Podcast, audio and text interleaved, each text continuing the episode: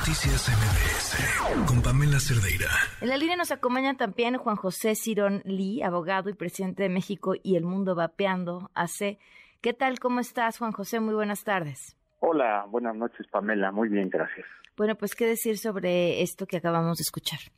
Bueno, eh, acaba, acaban de publicar ya eh, el texto del estudio en la página de COFEPRIS y pues yo te puedo contestar algunas de las preguntas que te hicieron, que, más bien que hiciste y que no, no se contestaron.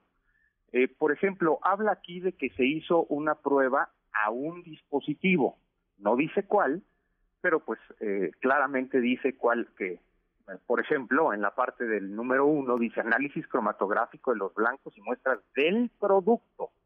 Dice, se realizó la verificación del equipo. Quiere decir que se hizo análisis de un solo producto. Permíteme diferir de lo que acaba de decir la persona de Cofepris, porque todos los ingredientes que están en esta lista, todos están contemplados por la FDA como aditivos para los alimentos y todos están referidos como ingredientes seguros. Pero ella hablaba de em, la eh, no para inhalarse, ¿no? O no, o no, no como vapores. Bueno, eso, eso no lo demostraron con este estudio, porque vale la pena destacar que el análisis que hicieron lo hicieron sobre el líquido y no sobre el líquido vaporizado. El análisis de Cofepris lo hicieron mm. en un líquido, no en un vapor. Entonces, pues en primer lugar, hay cambios moleculares cuando una cosa pasa de ser un líquido a ser un vapor que no fueron contemplados en este estudio. Ahora, llama mucho la atención lo siguiente tú hacías referencia a las prohibiciones, ¿no?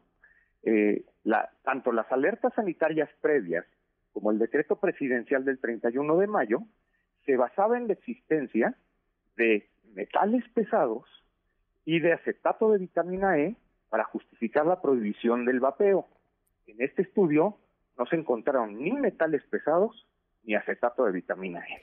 ¿Cuántas de estas sustancias que se encontraron en ese estudio las comparten también con el cigarro? Eh, bueno, eh, no, te, no te lo puedo precisar porque la gran mayoría de sustancias que se encontraron en esta cromatografía son saborizantes. Mm. Se hacía referencia a que la etiqueta miente al no referir todas las sustancias, pero bueno, lo sabemos, ¿no? Las etiquetas solamente hablan de las sustancias en general. En general, los, los líquidos de vapeo tienen como ingredientes propilenglicol, glicerina, nicotina, si es que tiene nicotina, y eh, saborizantes. Todas estas sustancias que han referido, todas son las que componen los saborizantes. Sería interesante ver si estas sustancias que el alcohol, perdón, a ver si los apunté mal, por, alcohol bencílico dijo, acetato y dimetiléter. Ajá. ¿Esos son los que componen los saborizantes? Exactamente, porque acuérdate que los saborizantes son moléculas que están eh, disueltas en otros eh, compuestos de forma líquida, especialmente en propilenglicol. Sin embargo, se les añaden otro tipo de alcoholes para que se estabilice el sabor. Ahora, ¿en qué clase de limbo están quienes hoy siguen vendiendo vapeadores? Bueno, eh, déjame comentarte que recientemente salió en las noticias que ya existen dos amparos que declaran inconstitucional el decreto del 31 de mayo. Entonces, vamos a estar en un limbo, como lo habíamos platicado antes, en el que otra vez va a haber algunos que van a poder comercializarlos con base en sus amparos, y va a haber otros que los van a comercializar en un mercado negro, ahora sí, porque la prohibición expresa del decreto pues, no permite la comercialización, y eh, pues otros que, que no lo, que van a dejar de comercializarlos. Ok, pues Juan José, sigamos hablando de este tema y te agradezco mucho que nos hayas tomado la llamada. Muchísimas gracias. Buenas noches. Buenas noches. Ahí tienen ustedes ambos lados. Ahora sí que, ¿y usted qué opina? Noticias MBS